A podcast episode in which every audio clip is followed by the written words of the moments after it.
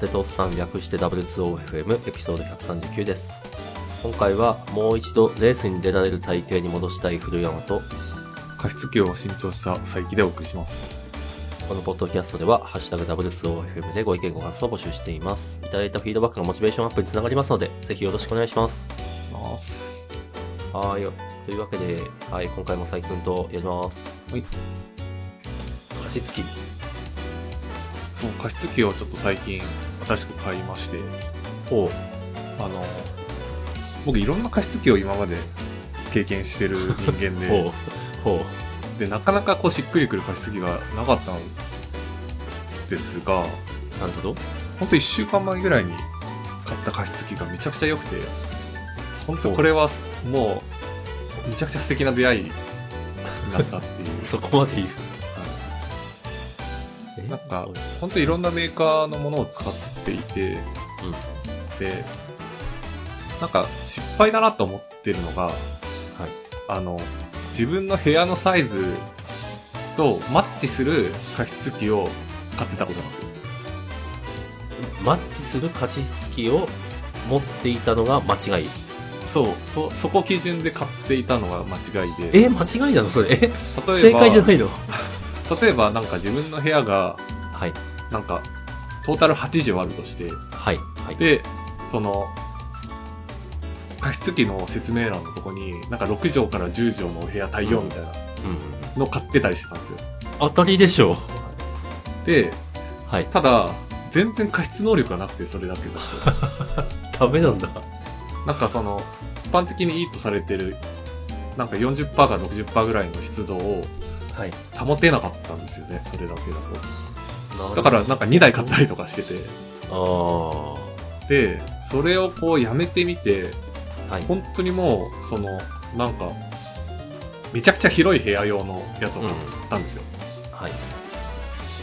で、やってみたらものすごい快適で、加湿能力がすごい高いし、あすごい満足できたので、よかったです。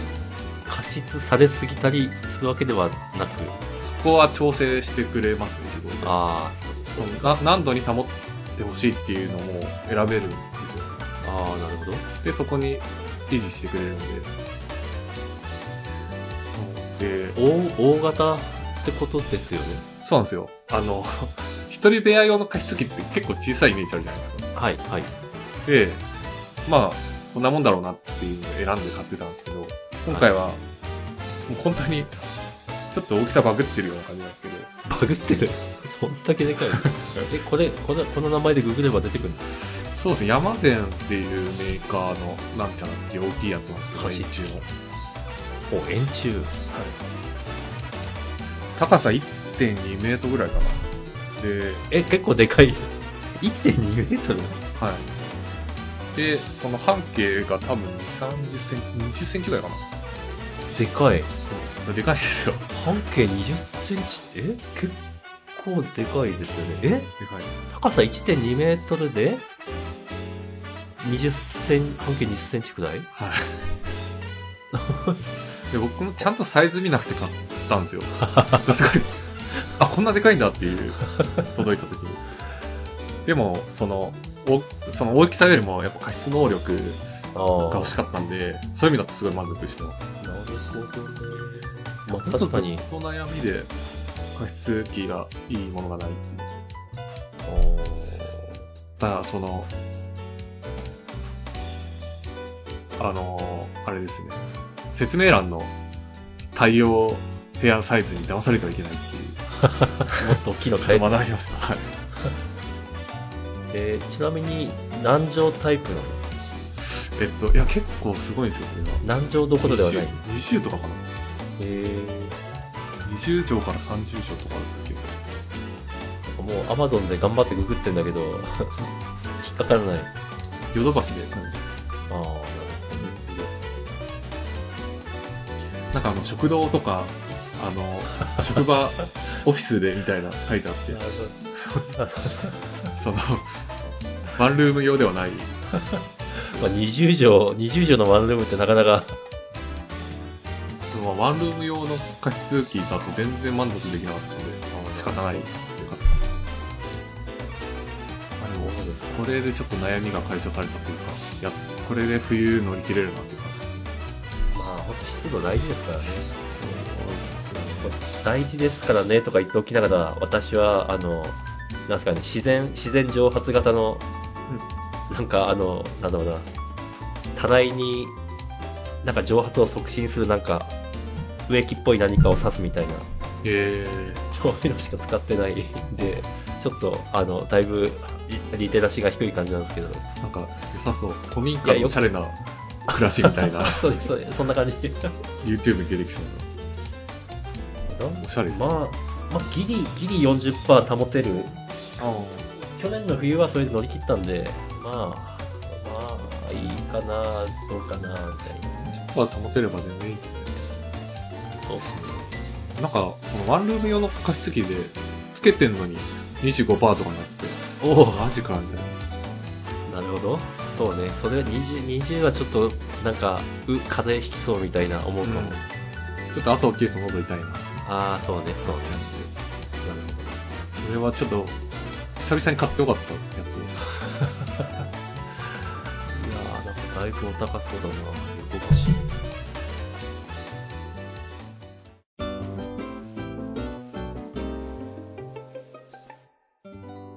あれですね、ちょっと最近、まあ、最近の話でもないん。ですけど、うん。ちょっと意識的に、積み本と積み映画を消化するブームがあって、自分の中で。ちょっとそれをひたすらやってるっていう感じですおね。おー。あの、わファイトクラブ。はい。あの、僕、ネットフリックスとかアマプラを暇な時こう、スマホで見て、はい。面白そうなのをウォッチリストに入れるっていう趣味があるんですよ。はい。で、かなり溜まってて趣、はい。隙間時間にやったりするんですけど、はい。それがめちゃくちゃ溜まってて、量が。で、どの、ちなみに数的にはどのくらい？え、どのぐらいだろう ?100 はいかないけど、あ多分数十ぐらい。あ。なるほど。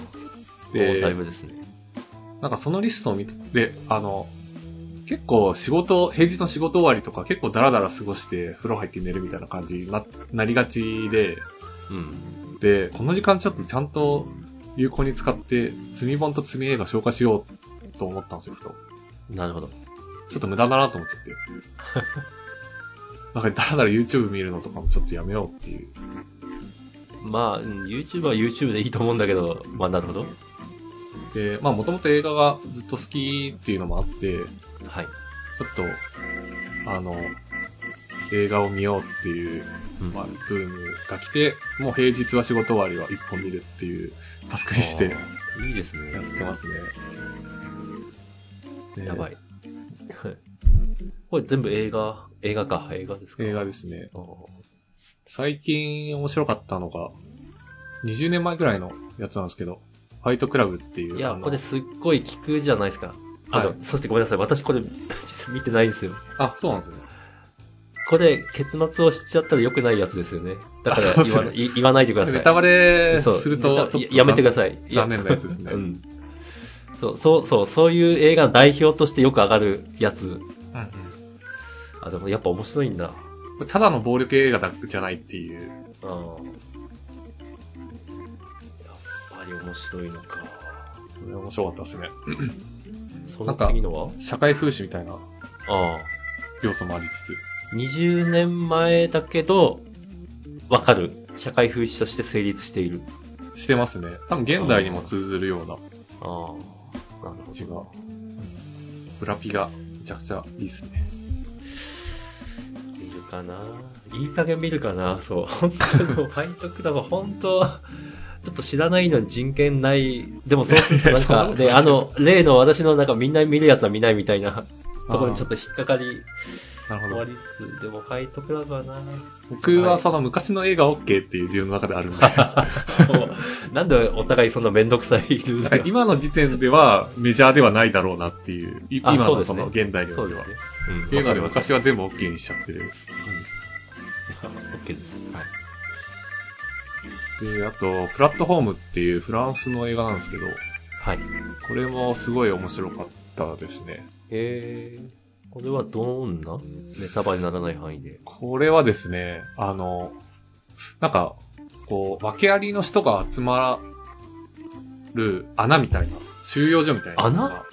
はまあい、いわゆる穴みたいな、こう、もの、施設があって、あ、はい。で、その、階層分けられてるんですよ。1階から、なんかあれ？200、そ300階とあか。、それ知ってるかも。なんか、おっさん FM というポッドキャストで説明してたかも。本当ですか？うん。あ、ごめんなさい。じゃあちょっと続けてください3。年前ぐらいかな。うん。で、その、1階あたり2人配置されてて、はい。で、その、部屋の真ん中に穴が開いてるんですよ。はい、はい、はい。で、その穴を、その穴にこう、大量に山盛りに積まれた料理が、はい。一回一回降りていくんですよ、下に。はい、はい、はい、はい。で、そのなんか、だんだんこう、下に降りていって、で、まあ食事はそれだけで、みんなはい降りてきたら食べるっていう感じで。はい。でも、その、なんか、なんだろうな。10回とか11回ぐらいの人は、まだ全然食べれるんですよ。はい。でも、100回とかまで行くと、もうほとんど残ってなくて食料が。うん。みたいな状況でもう255回とかになると、もうなんか皿しか残ってないみたいな。死ぬ。で、その、2週間ごとに、なんかその、階層が変わって、はいなんか眠らされて、はい。朝起きたら、自分がいる階層が変わってるみたいなはい。感じで、ああ。で、その一桁台の階層に、こう起きた時にいたらめちゃくちゃ喜んで、やった飯が食えるぞみたいな。はい。でも、200回とか 起きたなと絶望して、絶望だ。で、200、200回ぐらいの人が何するかっていうと、はい。同室してる人を殺して食べるっていう、わあもう空腹。で耐えられないんで、あみたいな感じになるんです。あ。はい。で、なんかその、そこの施設になんか犯罪を犯して入ってくる人もいれば、はい。なんか自ら、なんか、なんだろうな、こう、市民としての認定を受けられるみたいな、そこに入ることで。みたいなので入るみたいな人もいて、結構バラバラなんですよ、バックグラウンドが。で、なんか何回も入ってる人もいて、何回も、一回出ても何回も入ってるみたいそんなきついところに？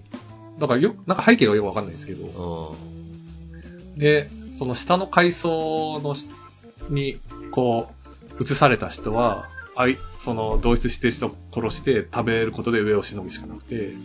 みたいな状況がずっと繰り返されてて、でもなんか、こう、そもそもこの仕組みなんだよっていう、おかしくねっていう人が現れて、うん。まあそれが主人公なんですけど、うん。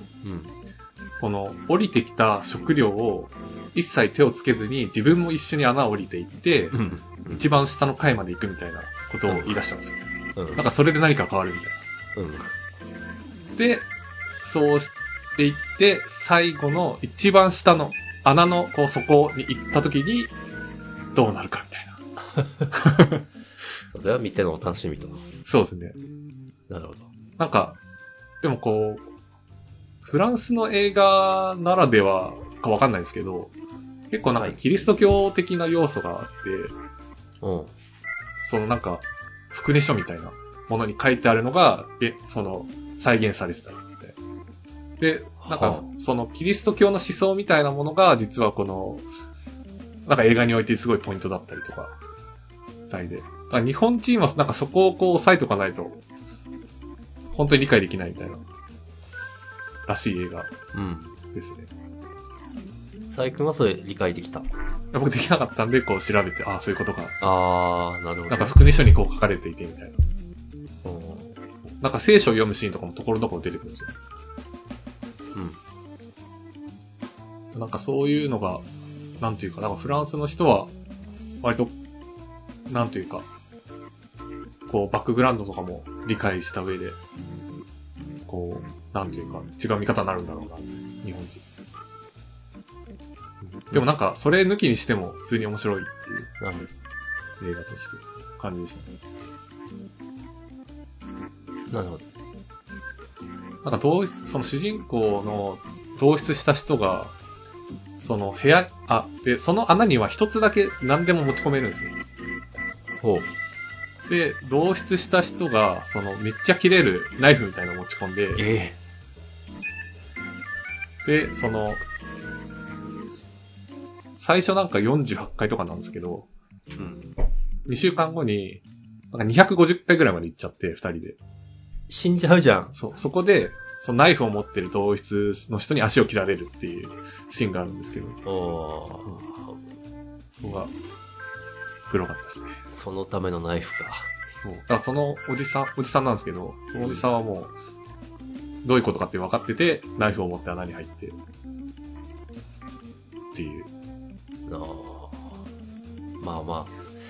見るかな見るかどうかわかんないけど。なだいるほどだいぶ。喋っちゃった、内容。はい。うん。ポッドキャストでおっさん FM で言ってたやつでした。あ、本当ですかちょっと聞いてみます。いやー、でもそっか、面白いというか、なるほど。はい。ファイトクラブの後だな、でも見るとしたら。はい。三つ目は？三つ目は、タイムっていうやつで、これは2020年とか19年とかかな。あもうちょっと前かな最近2010年代ほうほうではあると思うんですけど、これは、なんか時間が通貨になった世界みたいなほう。映画で、モモみたい。あ、そうですね。モモは、あれですよね、時間泥棒が来てなんかみんなの時間、顔奪っていくみたいな。モモって言っただけで通じるのがちょっと嬉しい。ミハイル・エンデルのです。うん、そうそう。あれはこの、なんか、こう、外からやってきた人に時間を奪われるみたいなはい。やつだったんですけど、はい、うん。これは、そもそもその社会の仕組みとして、もう、時間イコール通貨になってて、ほう。通貨でもやり取りをするっていうのが、もう、なんていうか、社会システムになっているっていう。へー。で、ひ生まれた、人が生まれた瞬間に遺伝子操作されて、はい。なんか25歳以上年を取らなくなるんですよ。ほで、25歳になったら、いやこれおめめっちゃネタバレなんですけど、今からすう。あ、いや、ちょえ、それ俺聞聞いたらもうあら、すやつ？あらすじを言ってしまうんですが、そう25歳になあ、でも、多分私はじゃあ、見ないから聞く。あの、ただ、見たいという人はスキップしてくださいって感じかな。そこまで言う必要ない。まあいい。ちょっと、はいろいろ、あらすじを喋ってしまうな、これは。ぜひ、ぜひじゃあお願いします。25歳になったら、年を取らなくなって、そこから、その、なんか、時間を配分されるんですよ。自分の持ち時間を。ほなんか1年とか。で、そこでやりくりをしていくっていう。そう。はい。で、もうだから、その、みんな25歳なんで、お母さんとかお父さんとかみんな25歳なんですよ。ほで、まあ、肉体的な年はもう取らなくなって、でも時間は、一人一人持ち時間があって、う。はい。で、その持ち時間がなる、なくなると、はい。心臓が止まるっていう仕組みになってるんですね。はで、人はその時間を稼ぐために働いて、働いたらなんか、ウィーンってこうなんか時間をこう注入する機会が当てられて、ウィーンってこう自分のこう時間が増えていって、1ヶ月、1週間増えるみたいな。あ。はあ、働くと、あなるほど。で、なんかコーヒー1杯買うと10分みたいな。取られるみたいな。あ、で、もう通貨なんだ、本当に。そうですね。へえ。で、あの、こう、貧困層はもう明日の時間を稼ぐために働くみたいな感じなんですよ。はい。そうです、本当になんか何時間分の時間を稼ぐために働いて、何時間、10時間とか、20、はい20時間とかの時間を注入してもらうみたいな。あだから、貧困層の人たちは、なるべくこう時間を消費しないように、めっちゃ走るんですよ。あ。走ると？走って、移動して、もう移動、歩い、歩いてるだけでそういう消ことか。そう費しちゃって、いうことか。あなるほど。走って移動してお金稼いで、寝て、走って移動してお金稼いでみたいなことやんなきゃいけない。だからそ、の、貧困層の、その、なんていうか、行動としてはもう常に走ってるという感じになってて、で、それを富裕層から見たら、あ、もう走ってるから貧困層ね、みたいな感じになってるんですね。なるほど。で、もう貧困層は本当にもう、ギリギリのの時間で生活していて、はい。で、働いた分とかはもう富裕層にめっちゃ搾取されてるんですよ。はい。税金とかも、なんか毎年上がるみたいなあ感じになあ。っていて、いやー、なんだそれ、もう本当風刺が効いてるというか。で、その貧困層とは、が住む町とは、完全にこう、なんか、別れたところに、遠くにこう、富裕層の街があって、はい。で、そこにはもう、本当に何百年とか何千年の時間を持った富裕層がたくさんいるんですよ。たくさんいるんだ。で、もうそこにこう、世の中の時間が集まっていて、っていうなんか社会なんですけど、はい。なんかある日こう、富裕層の町からやってきた人が、あ、貧困、富裕層の町から貧困層の町に、なんか、その、富裕層の人がやってきて、なんかもうこんな世の中はおかしいみたいな。はい。俺はもう降りたいみたいな感じになって、貧困層の青年に、なんか100年ぐらい、その自分の時間を渡して自分はゼロにして死ぬみたいなシーンがあって、はい。で、その、時間を受け取った貧困層の、まあ、主人公がな、それなんですけど、はい。時間を受け取った人が、その、その、なんていうか、もらった時間で、富裕層の街まで行って、ここの社会を、こう、ぶっ壊すみたいな感じで、下克上していくみたいな、なるほど。面白かった。みたいな感じですね。面白かったですね。うん。ほんといろいろ見てるね。もう、ちょっと、タスクになってますね。もういいやいいや。こうちゃんともう、積まないで見ようっていうのをやってます。なるほ普通に映画の あらすじを喋ったかだけになっちゃいました。いやいや。ちょ最近面白かった映画っていうことで。いや、素晴らしいよ。最近、最近だと、あの、ダイハードを見返してしまいましたよ。あ、ダイハード。ダイハード。ハードも入ってます。ウォッチリストに。いや、入ってるんだ。見なきゃ。それも、ちょっとおっさん FM で話題になってたんで、見ちゃったって感じなんですけど。あ、おっさん FM って結構映画の話してるんですよ。あ、するする。うん。でも、いやー、なんだろうね。フランスの映画はすごい面白いなと思ってて、そっか。ちょっと、新しい映画をだから見るっていうことを最近やってなくて、最近。ああとよく見るのが、あの、押井守監督のパトレイバー2劇場版。なぜか何度も見てしまう。あ。何度も見てしまうのはありますね。うん僕も秒速 5cm はもう何回も。そっか。秒速と琴の葉の庭はもう何回見たかわかんないです。あ、琴の葉もか。か、本当何度も見る映画は無駄なシーンがないみたいな自分の中で、あすべてのシーンがもう一回見たいみたいすいません。はい。ちょっと新しい映画も見たいと思います。あ、面白いですね。うん。そうね、少なくともファイトクラブは見よう。ナイトクラブは、なんか調べると、と、なんか、その、は、映画が出た時点ではそんな流行んなかったやつな。そうなんだ。これなんか、ちょっと経ってからめちゃくちゃ流行ったみたいな。なんか読みましたね。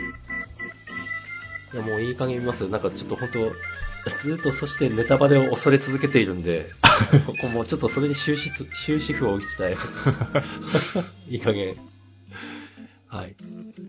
見ようと思います。ファイトクラブはネタバレしちゃい絶対いけないやつですよ、これは でし、ですよ。っていう、本当私の中でもそれだけが、そのイメージだけがすごい先行していて、はい。とにかく誰かにネタバレされる前に見なければいけない、でもなんか、なかなか手が出ないみたいな。うんいや、もう見、見ます。見ます。はい。フランスの映画で言うと、あと、アメリとか面白かったですね。えー、あ、あ、な、すごい名前聞くね。アメリとか、あと、えっ、と、最強の二人とか。あ、それは知らない。なんかあの、富裕層の、なんかあの、お城みたいな、こう、家に住んでる、こう、下半身に障害があるおじいさんと、その世話役の、あの、ちょっと、なんていうか、治安が悪いところに住んでるやんちゃな青年との、こうなんか絆の物語みたいな。なるほ最強の二人は多分結構有名ど。ですね。うん。フランス映画。そうですね。なんか、毎回こう、おすすめしたい映画ランキングみたいなの結構上位に来るような。やつなんで。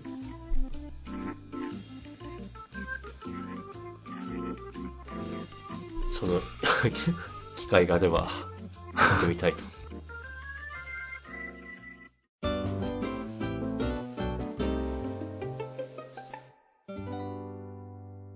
ちょっとアニメの話とかもしてないんですけど、アニメあんま見てないって見てないでしょ、そのあー、翔平くんもう、あー、最近、そっちに行っちゃったっていう。もうなんかアニメの見るハードルが高くなっちゃってる自分の中で、映画の方がやっぱ見たいなと思っちゃいます。まあ、ひうん、まあ人により、あと自分のそのステージによりみたいな、あるんですかね。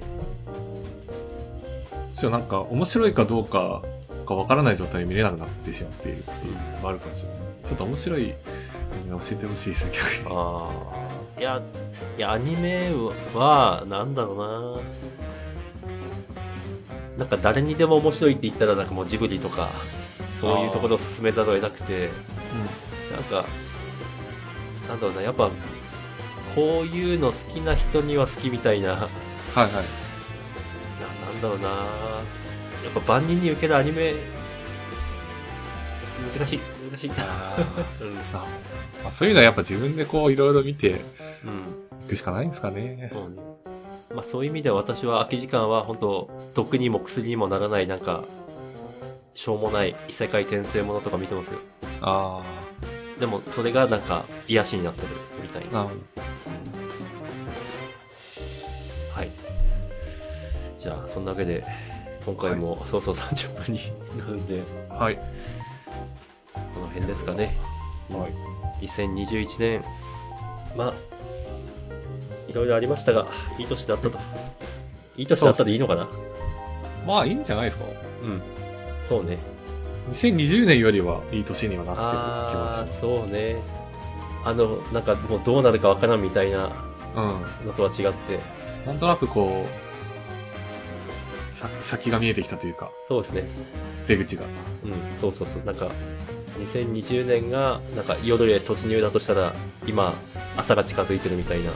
夜明け前ですか。うん、そうですね。はい。というわけで、2022年もはい、いい年になるように。なるように。じゃあ、お疲れ様でした。お疲れ様でした。